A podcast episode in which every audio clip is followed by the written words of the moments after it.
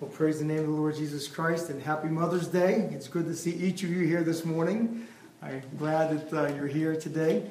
Uh, I, I, have to admit, I, I, will not be bringing to you a, a message concerning Mother's Day. That, we, that will be saved for this evening. But what I hope to do is to continue in our exposition of the book of Revelation. So I'd like to ask you to take your Bibles, please, and turn to uh, Revelation, the third chapter. Revelation, I'm sorry, Revelation chapter 2. We're going to be looking at the church at Smyrna this morning. And in this particular letter that our Lord Jesus Christ gives uh, to this church, uh, we will find a church in the midst of persecution, a church in the midst of suffering. We will find that the city that this church lived in is a city that, in very many ways, kind of parallels uh, the society that we live in. It was uh, something of an advanced uh, uh, culture. It was something of a, of a religious center. And we're going to see that in spite of all this, uh, this added to uh, the reality of the church's difficulty and persecution. And so, by the grace of our Lord Jesus Christ, I hope to set this passage of Scripture before you. And I, and, I, and I hope and I pray that we hear the words of our Lord Jesus Christ, that great exhortation to be faithful unto death we can kind of parallel what we're going to see this week with what we saw last week. You might remember we looked at the church, church at Ephesus, and in that passage of Scripture, in that letter, in that epistle, our Lord Jesus Christ exhorted the church at Ephesus to love Jesus Christ to the highest degree. Christ expects from you these deep realities of love. Christ calls you to love Him above all other loves, and that's what we emphasized last week. Well, this week, what we're going to emphasize by way of the words of our Lord Jesus Christ is His call for you and I to be faithful to Him to the highest degree.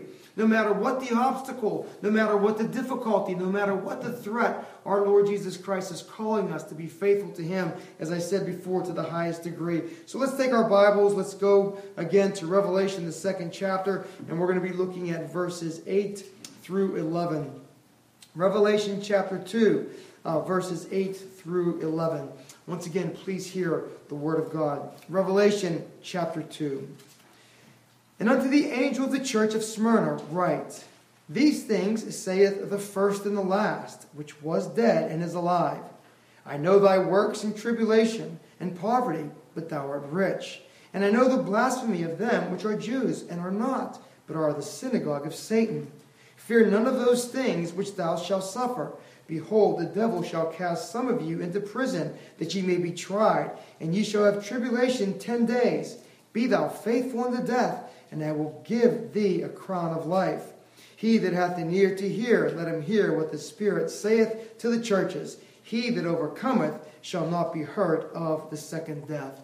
Well, in this passage of Scripture, we have before us the shortest of all the seven letters that our Lord Jesus Christ writes to the churches. It's direct, it's to the point, and one of the outstanding features of this letter is the fact that this letter contains no word of condemnation. Everything by way of what this church is is exemplary. Everything by way of what this church is is a model for us in the day and age in which we live. And so, what we have in this passage of Scripture is our Lord Jesus Christ commending this church, consoling this church, and comforting this church even in the midst of its tribulation and its persecution. And what I want to do here today is I want to, as I said before, I want to press on you as a congregation as tenderly as I can, but yet as, as stridently as I can, this reality that you and I are called to faithfulness to Jesus Christ no matter what the difficulty. And I hope and I pray that this faithfulness will kind of be will, will kind of uh, uh, uh, be springing up within you by way of your love for Jesus Christ. Not so much by way of the pressure of an outward conformity that I might place on you or that some societal structure might place on you, but rather that from the depths of your heart, out of love for Christ, you might find yourself standing faithful to Jesus Christ and uh, over against the culture that would call you to be unfaithful to Him. And so that's my hope and my prayer here today. and what, I, what I'd like to do is to set the, the primary point of our sermon before you, and it's this. Christ calls his church to the highest degree of faithfulness, even in the face of the greatest persecution. Christ calls his church to the highest degree of faithfulness, even in the face of the greatest persecution. And we're going to see that this is what this church at Smyrna was dealing with. Now, the call of Christ to be faithful is not a new call. As a matter of fact, we see it over and over again in Scripture. We can go back in the gospel accounts and see our Lord Jesus Christ calling his followers to be faithful to him in spite of whatever opposition they may face. In Mark chapter 13, verse 13, our Lord Jesus Christ says the following And ye shall be hated of all men for my name's sake, but he that shall endure to the end, the same shall be saved. You shall be hated of all men for my name's sake. What we're going to see is that this church in Smyrna again experienced again the hatred of the society in which it lived. This hatred was political, it was societal, it also came from their fellow Jews, and we're going to see again that there was much opposition for the cause of Christ. And what our Lord Jesus Christ is saying to the church at Smyrna is the same thing that he said to his initial followers. Again, he that is faithful unto the end shall be saved. Faithfulness is what Christ is always calling his church to.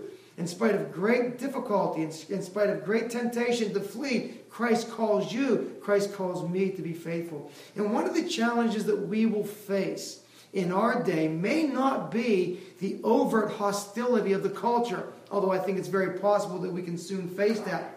We may not face the kind of pressure that this, that this congregation uh, was, was facing, although it may be our lot indeed. But I would ask you the question can you and can I, can we stay faithful to the Lord Jesus Christ, not so much in the face of opposition, but we, can we stay faithful to the Lord Jesus Christ when, when there is no opposition, when there is no adversity coming our way, when things are relatively easy for the Christian church, can you and I maintain a faithful witness for the cause of Christ?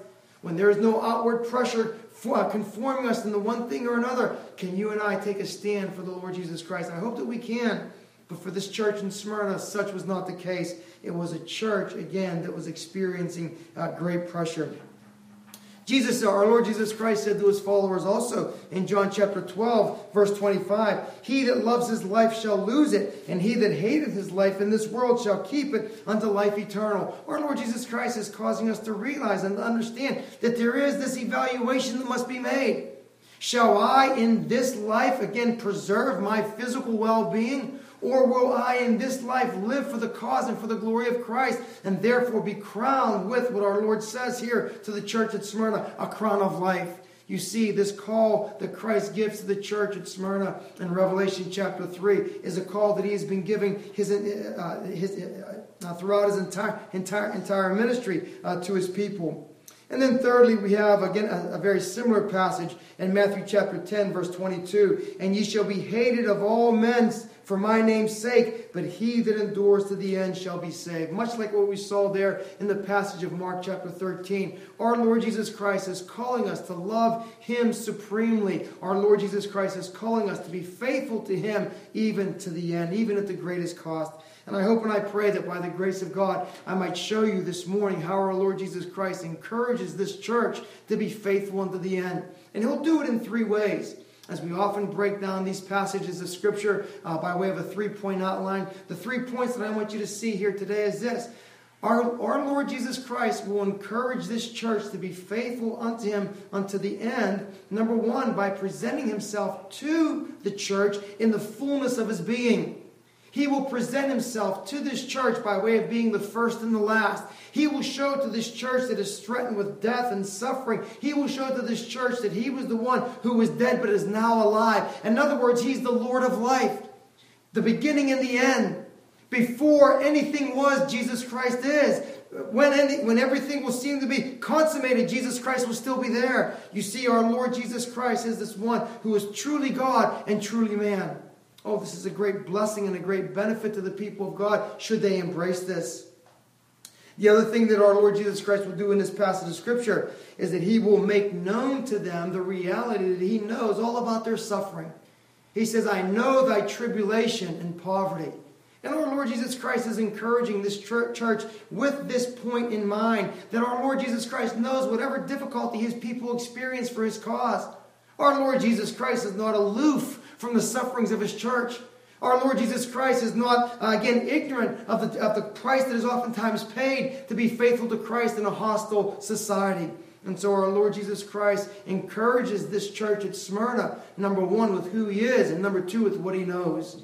He knows their suffering. He knows your suffering. He knows your challenges when you attempt to be faithful to Christ in the day and age in which we live. And then the third thing we're going to see in this passage of Scripture is that our Lord Jesus Christ gives to this church a great promise of comfort, a great promise of reward. He that is faithful unto death, again, shall not be hurt, shall be given the crown of life, and shall not be hurt by the second death. Our Lord Jesus Christ, in every one of these letters in the book of Revelation, is, is, is giving these great promises uh, to his people, calling them to be faithful, and encouraging them, and setting before them these great, grace, these great and graceful promises. And so that's what we're going to take a look at here today. So, along these lines, then, let me introduce you to the first point that we have here. Look again at Revelation chapter 2, uh, verse 8, and see what we have in this passage of Scripture. Our Lord Jesus Christ says this, and, to the, and unto the angel of the church at Smyrna write, These things saith the first and the last, which was dead and, and is alive. Here our Lord Jesus Christ comes to this church our Lord Jesus Christ, by way of this letter, presents himself to this church. And he presents himself to this church in a way that is very specific, in a way that he has identified himself in the past in the, in the book of Revelation.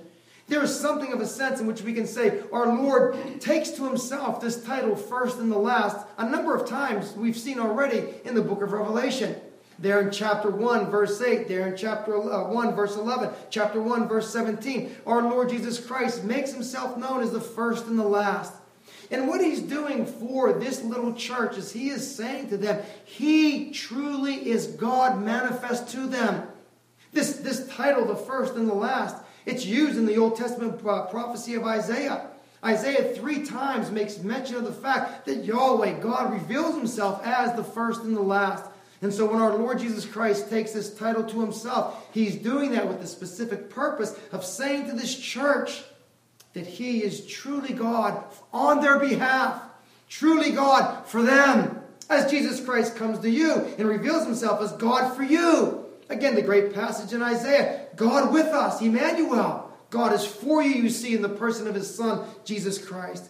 And so Jesus Christ comes to this church in the midst of all their persecution and suffering, and he reminds them that he is the first and the last. Before their persecutors ever thought of any persecution, there was Jesus Christ. After their persecutions are done, there will Jesus Christ be. And I'm saying to you, in the midst of all your trials, in the midst of all your evaluating as to who and what Christ is, Christ makes himself known as the first and the last.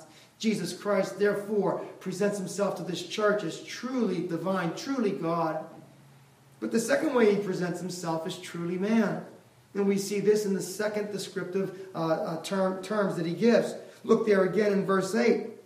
These things saith the first and the last, which was dead and is alive. Now, this is very specific and it's very important to this church at Smyrna. It's, it's, it's specific for this cause. When our Lord Jesus Christ says that he was, that he was, that he was dead and, now, and is now alive, he's referring to the reality of his human nature. So that whatever he is by way of his divine reality, by way of his divine nature, true God of true God, he, in the, in, in, in the course of human history and time, takes to himself a human nature. Why? That in that body he might pay your sin and my sin. That in that body he might suffer the penalty of sin.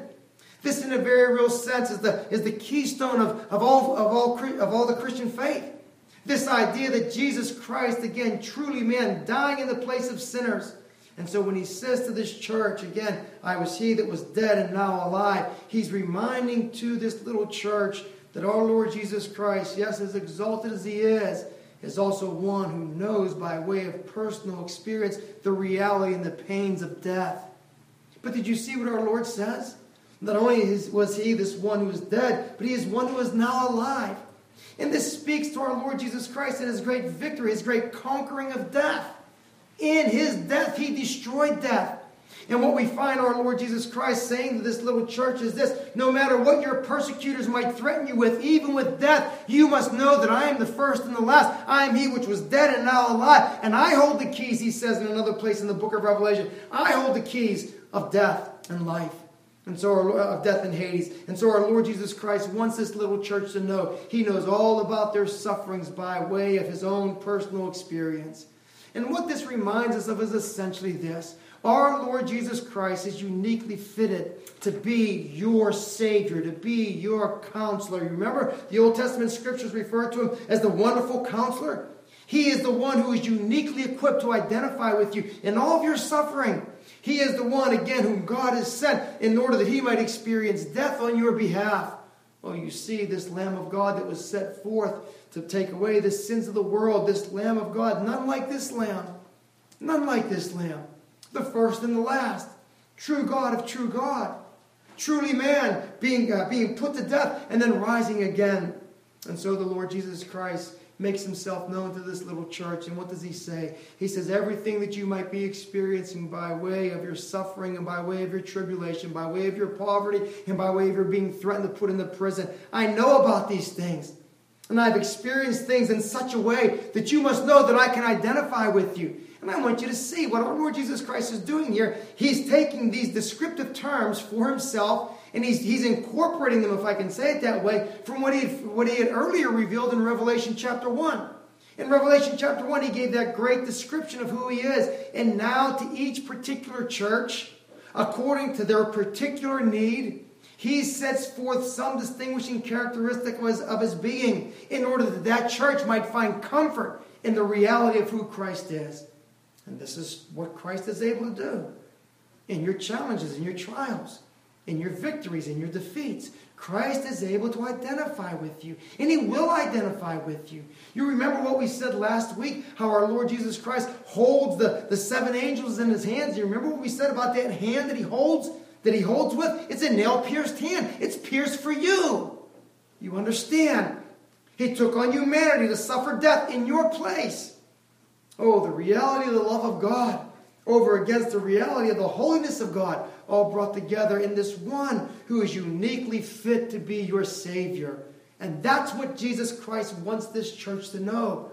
In spite of all the challenges that they are facing from a, from a hostile society, our Lord Jesus Christ says to them, I am the first and the last. I am he which was dead and is now alive. Be faithful unto death, and I will give you the crown of life. The second death will not hurt you. You see, our Lord Jesus Christ, in the beginning of this letter, he is setting forth his credentials to give them confidence that whatever he promises, he indeed will be able to do. And that's why, again, we see in the, in the book of Romans concerning Abraham and his faith. Remember what, the, what Paul says in the book of Romans concerning Abraham? How that Abraham was fully persuaded that what, whatever, God, whatever God promised, he was also able to perform.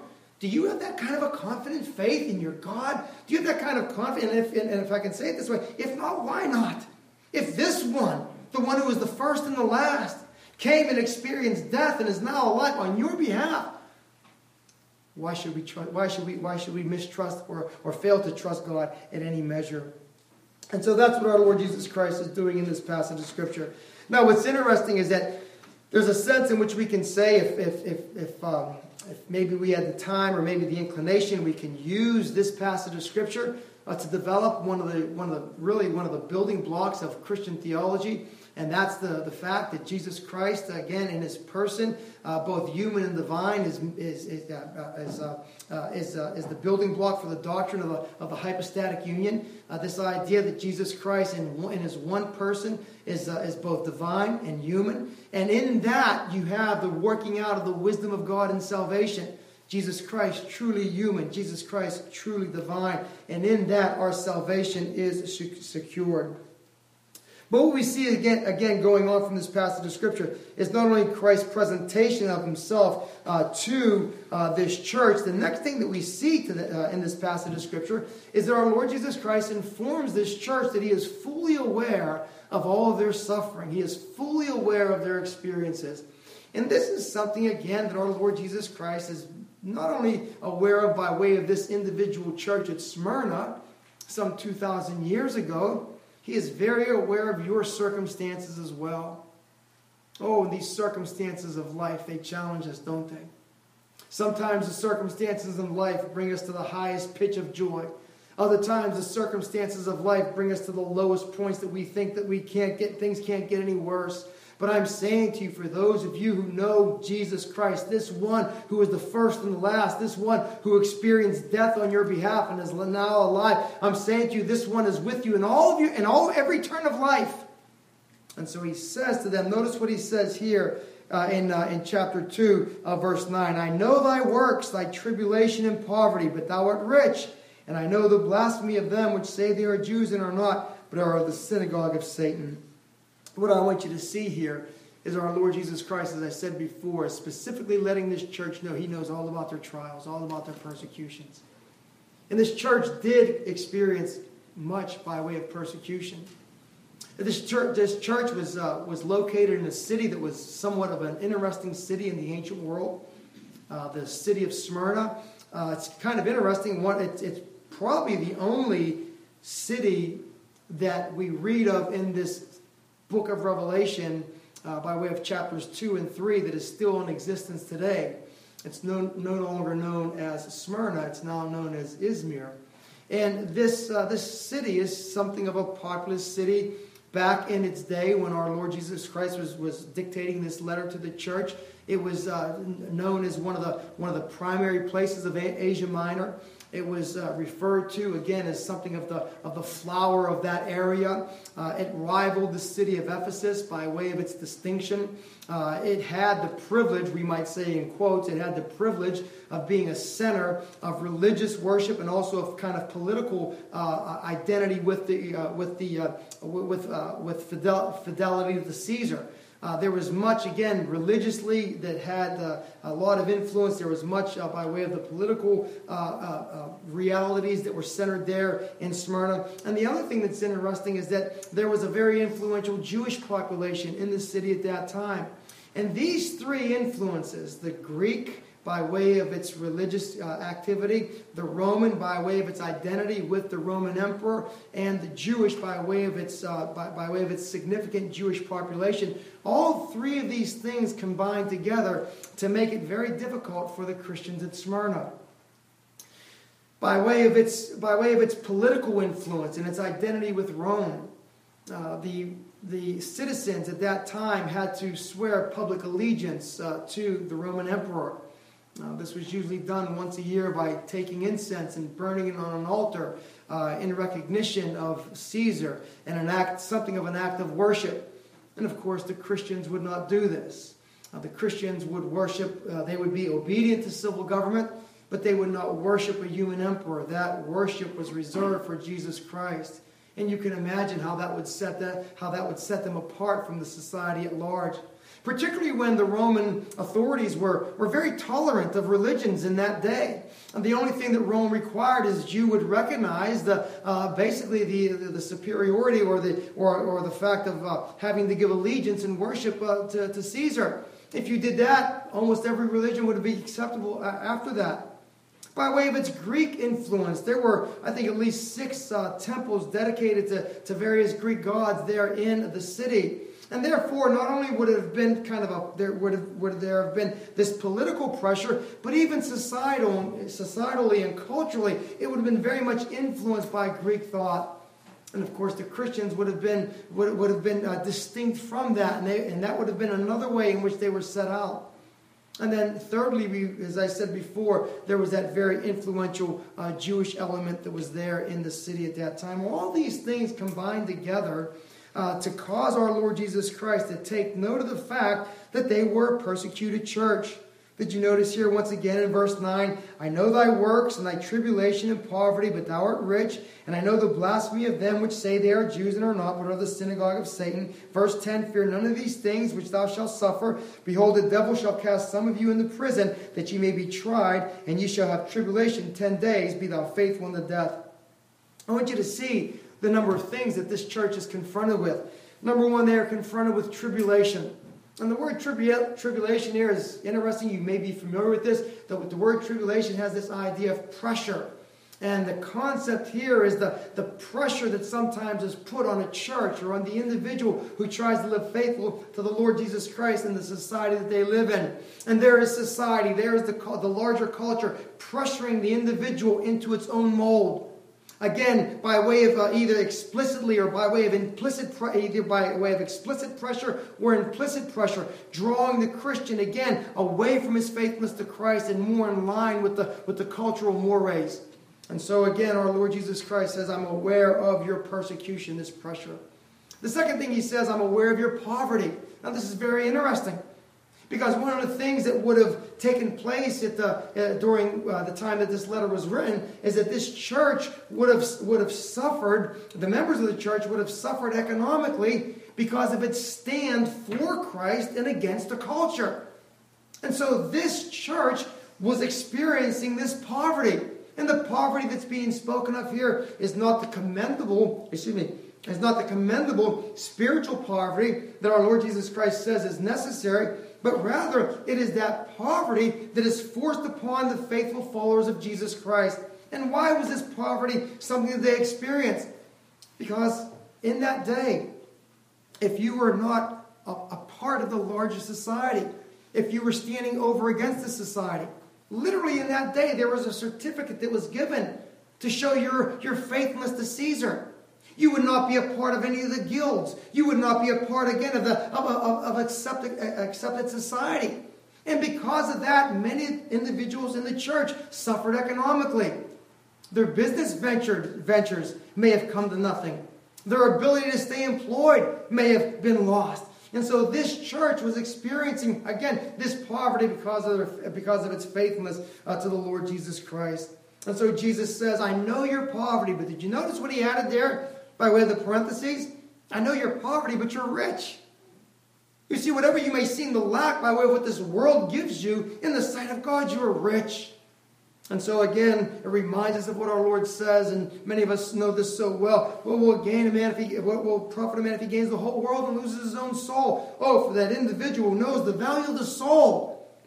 And so again, here is our Lord Jesus Christ identifying with this church, saying that he knows of these things.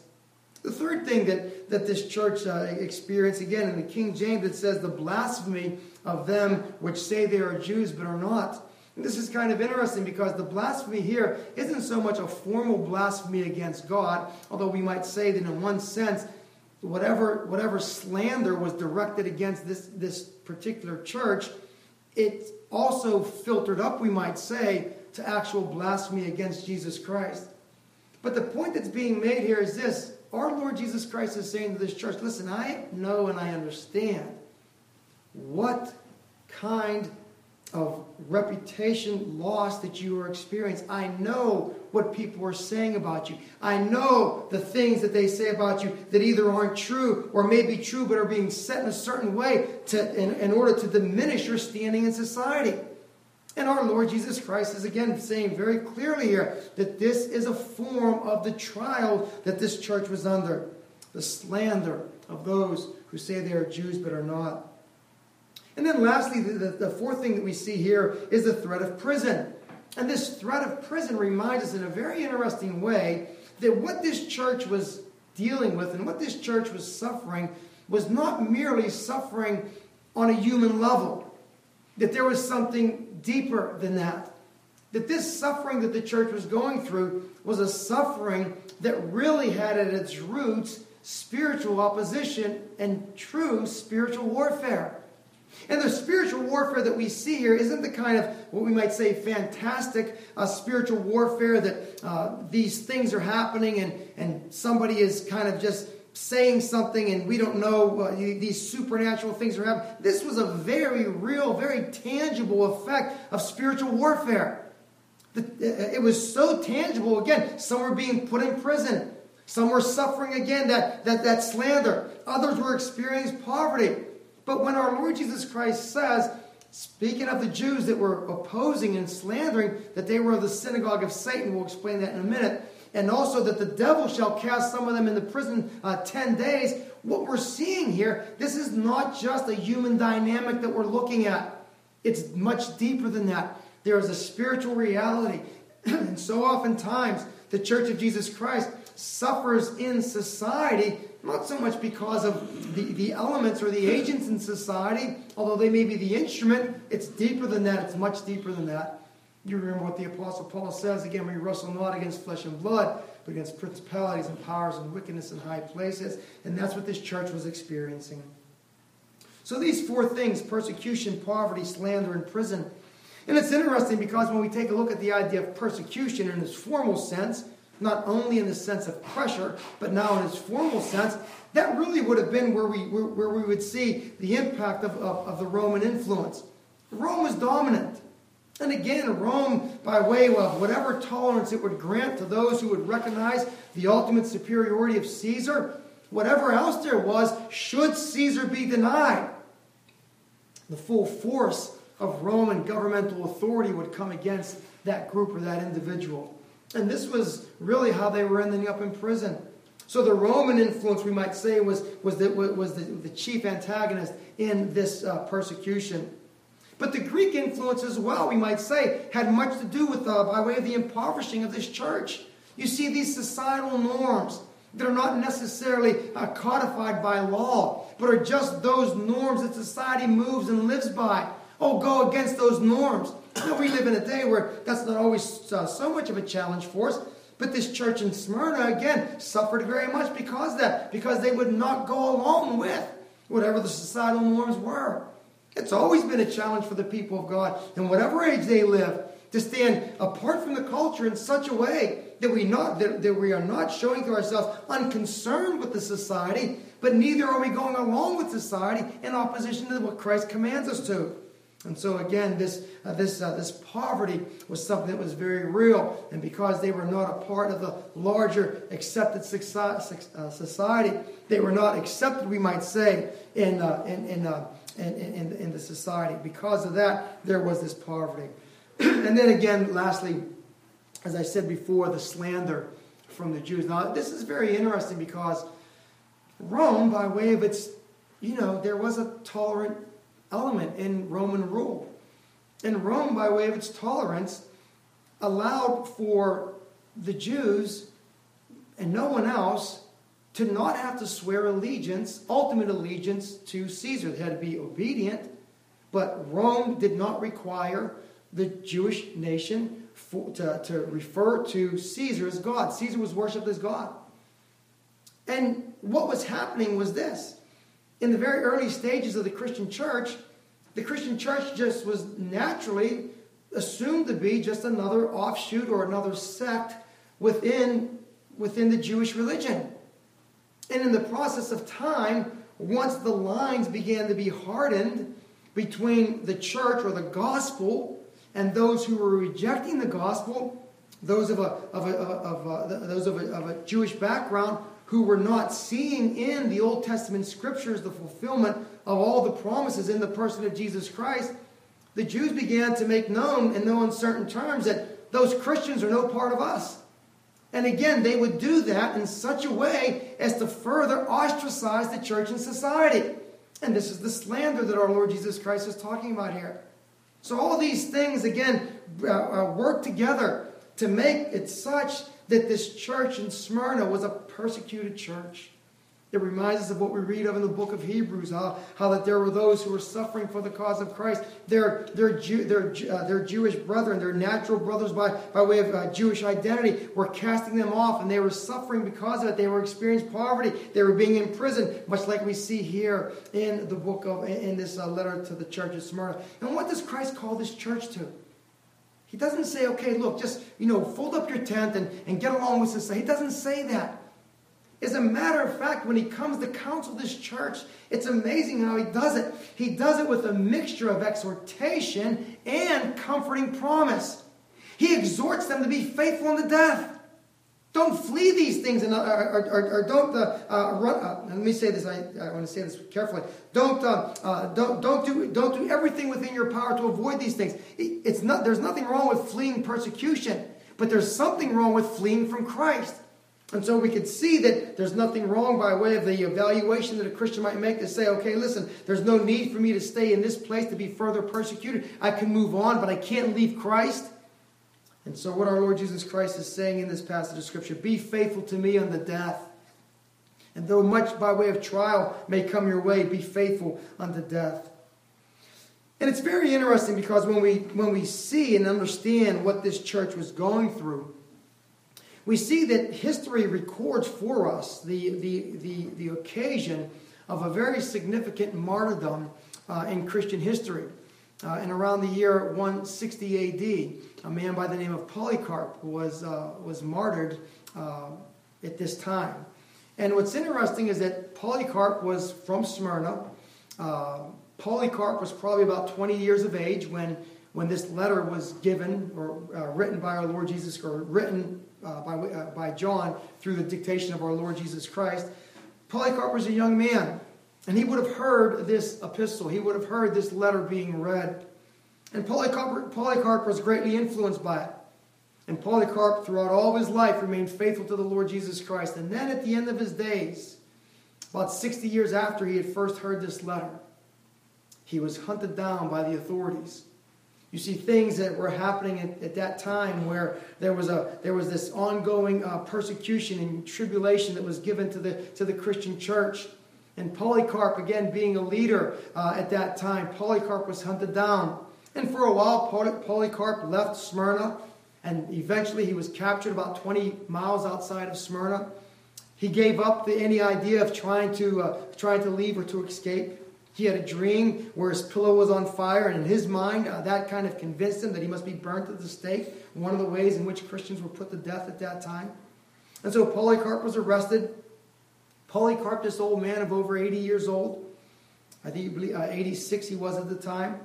And you can imagine when his arresting officers came and they were seeking out this notorious uh, Polycarp, and they find some 80 year old man and Polycarp, they arrest him, and they and along the way of bringing him to, to be executed, they, they are pleading with him. And Polycarp, do the incense.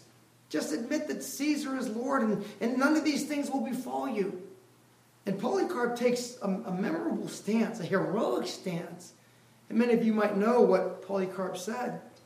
Polycarp there was being threatened. It's kind of interesting because you read the account and you have you have kind of like classically what we call in our day good cop, bad cop on the one hand, Polycarp, come on, don't, don't, don't be so hard headed. Just give this stuff up. On the other hand, Polycarp, if you don't do this, I'll set the beast on you, I'll set the fire on you. And Polycarp is saying, Look, you, he says, you're, you're trying to threaten me with a, with a temporal fire that in an hour shall be put out, when what awaits you is an eternal fire that shall never be extinguished. And so again, the, the emperor, uh, the, uh, the, the magistrate is saying to Polycarp, Polycarp, recant. And Polycarp says these memorable words. He says, 80 and six years I have served him, and he has done me no wrong. He says, I will die for him. I will, I will identify with the, with the Lord Jesus Christ in, in my death. And so here is this man, Polycarp, experiencing the very things that our Lord Jesus Christ was laying out for this church.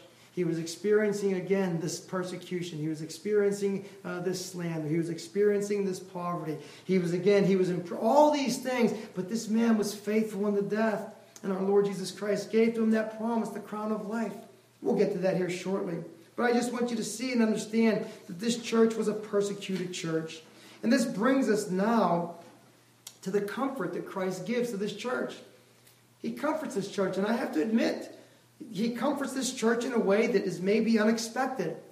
Because he doesn't say to this church, okay, look, let's, you know, let's, I'll make sure that I do everything to, to make sure that you don't, don't go through these trials.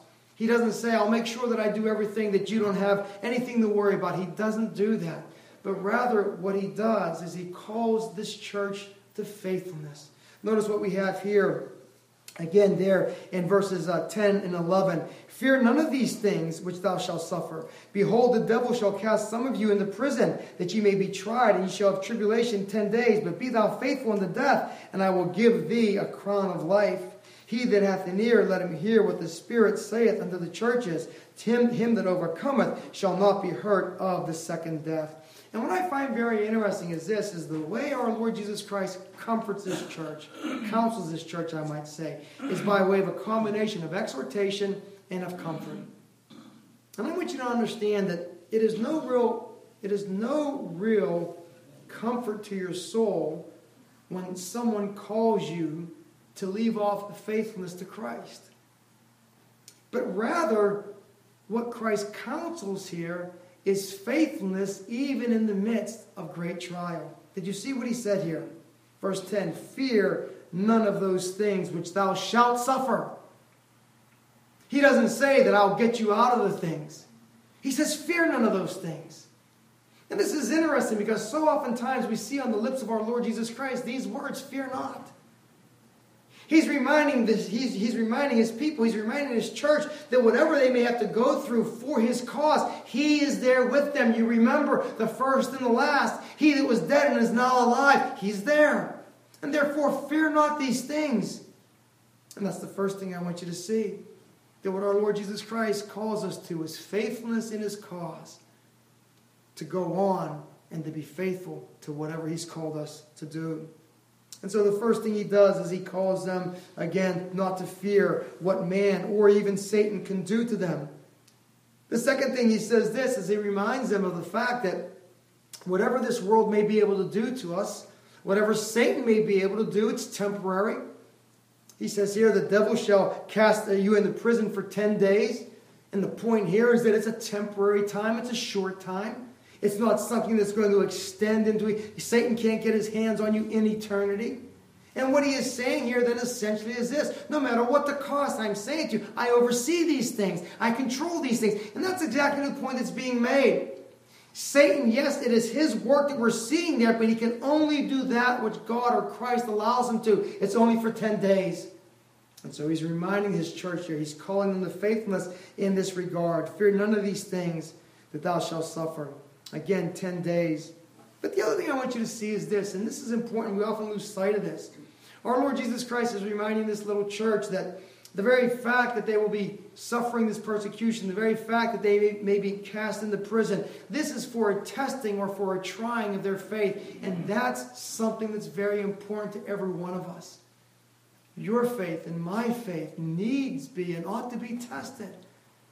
Brothers and sisters, how have you how has it gone with you in these tests of faith? In those experiences of life and those experiences in life that rock us? Have you been again drawn closer to Christ in these trials? Or have you been shaken off from Christ in these trials? You see, these trials prove the reality of who and what you are. And our Lord Jesus Christ is saying to this church, listen, these trials are for your testing, and it's a good and beneficial thing for your soul. It's for you to see your test, your faith, your faith being tested and seeing it hold up. And if you think that you can't hold up, look to me, and I will hold you up, Christ says, because I'm the first and the last. I'm he that was dead and is alive forevermore. And so Jesus Christ is saying to this church, yes, trials will come your way, tribulation will come your way, spiritual warfare will befall you. Oh, but look to me and I will uphold you. This is all for the testing of your faith. And what, what is more important in this life than to come to the end of our days knowing that Christ has been with us all the way? And by his grace, he has joined us to himself in such a way that neither the world, the flesh, or the devil is able to shake us off from him. Oh, you see, this testing of our faith is nothing to consider lightly. And so our Lord Jesus Christ, again, he comforts this church in one sense with these, with these, with these stern or these tough or these hard words.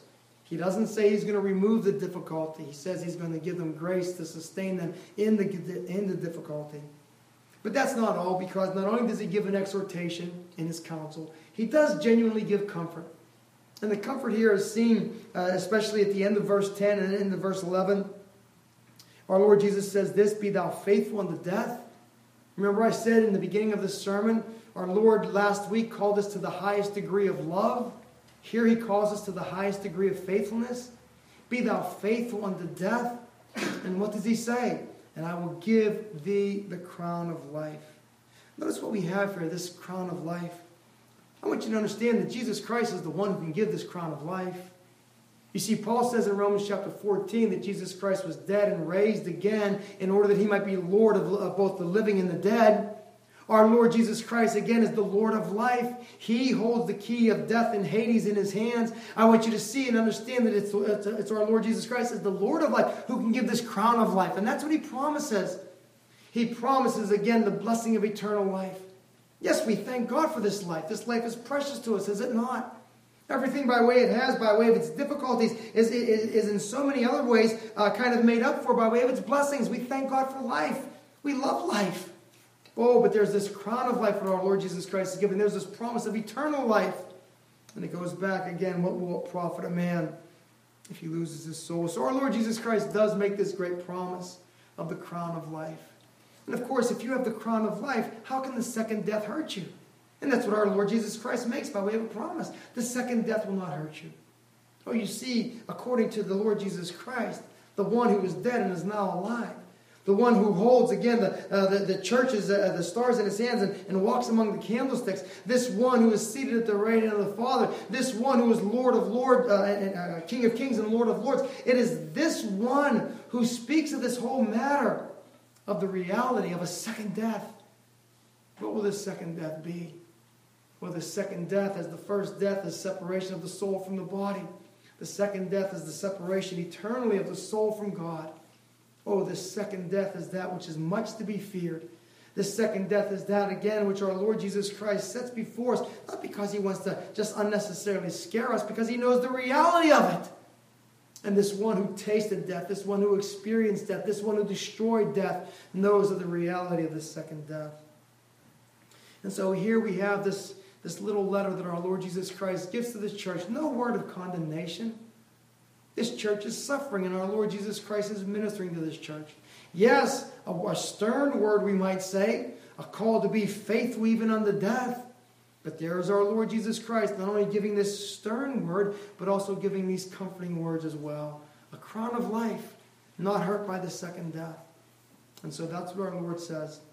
And now as we come to the again to verse 11 here, we, we have this refrain that's given to every one of these epistles He that hath an ear, let him hear what the Spirit saith to the churches. I want you to know and understand something here. If it is indeed the fact that I have faithfully opened up the Word of God to you today, I want you to know and understand that the Spirit of God is speaking to you right now. And the Spirit of God is saying to you, He that hath an ear, let him hear what the Spirit saith to the churches. If indeed the Word of God has been faithfully opened up and applied, I'm saying to you that it is the Spirit of God who speaks to your heart. It is Jesus Christ who is saying to you, He that hath an ear, let him hear what the Spirit says.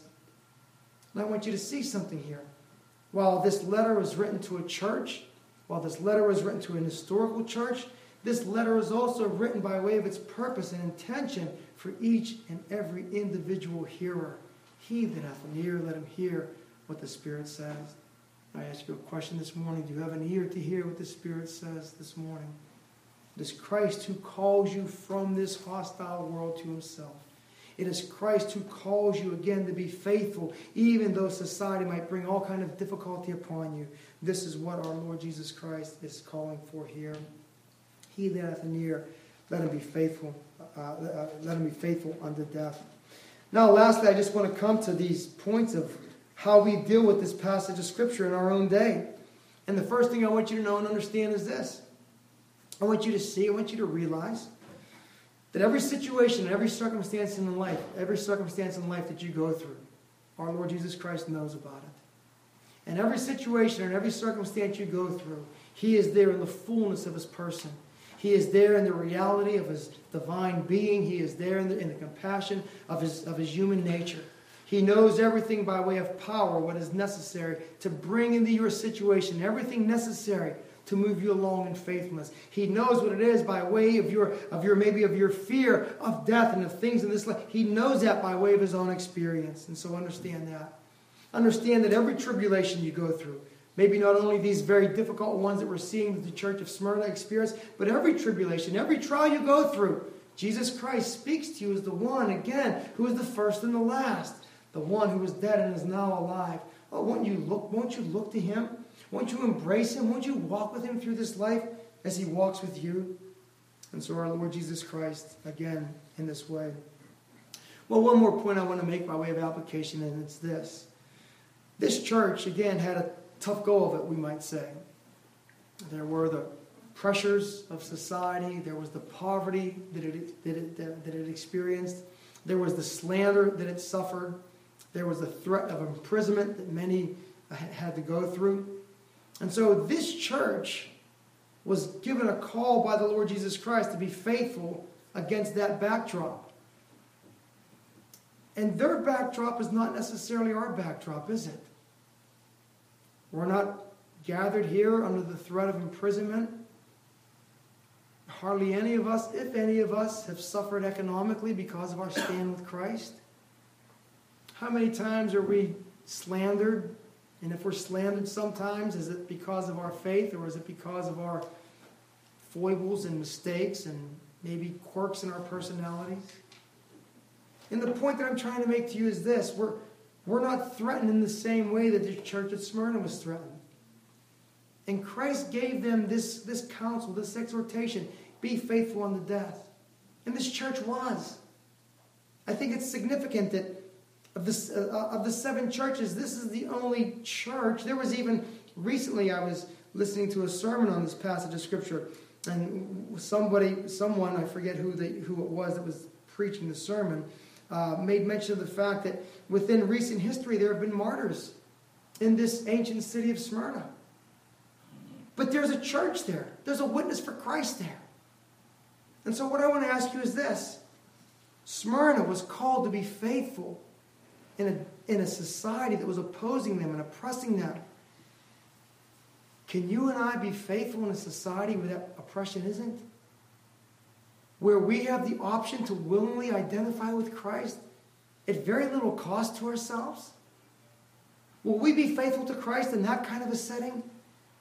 Or will we kind of melt into the larger culture? As a pastor, that's my fear for, for us as a congregation. That we'll just quietly and nicely melt into the larger, uh, to the, to the larger uh, society and culture. Oh, but God, that God would give us this grace. That our Lord Jesus Christ would, would so stir within us this willingness to be identified with Christ no matter what the cost. The terms in our day are relatively easy. Will we fail on these terms? And you may be thinking that, well, you know, right now I have this to do and that to do and everything. But when it comes down to it, I'm going to do the right thing. Will we? Will we? If we can't stay faithful to Christ in this day of relative ease, how will we stay faithful to Christ in a day of hardship? Now, don't get me wrong. One of the things I, I love about the work of grace in the heart is that those individuals who you think would be the least able to stand uh, boldly for Christ, when the moment comes upon them, there they are. I've said it like this. It's, it's an amazing thing. We see these little, these little, these little, these little church mouses, so to speak, roaring like lions. And then these so-called lions in the church not saying a word. God is able. Christ is able to give us grace, whether we find ourselves in a Smyrna or whether we find ourselves in the day that we live in. My brothers and sisters, heed the call of Christ. Let us be faithful in the death, and let us look with great expectation for that crown of life that He has promised and for the enjoyment of that eternal life that He gives. Let's pray. Our Father and our God, we do pray that you would grant to us, Lord God, these things that have been promised to us we have no question, Lord Jesus, that you are able to do all that you've promised. So bring them to pass in our lives, to, we ask. We do pray, Lord God, Lord Jesus, that you would give to us of the very grace that you are calling this church of Smyrna to enact. And so help us to stand fast in our day, we pray. And we ask this in Jesus' name. Amen.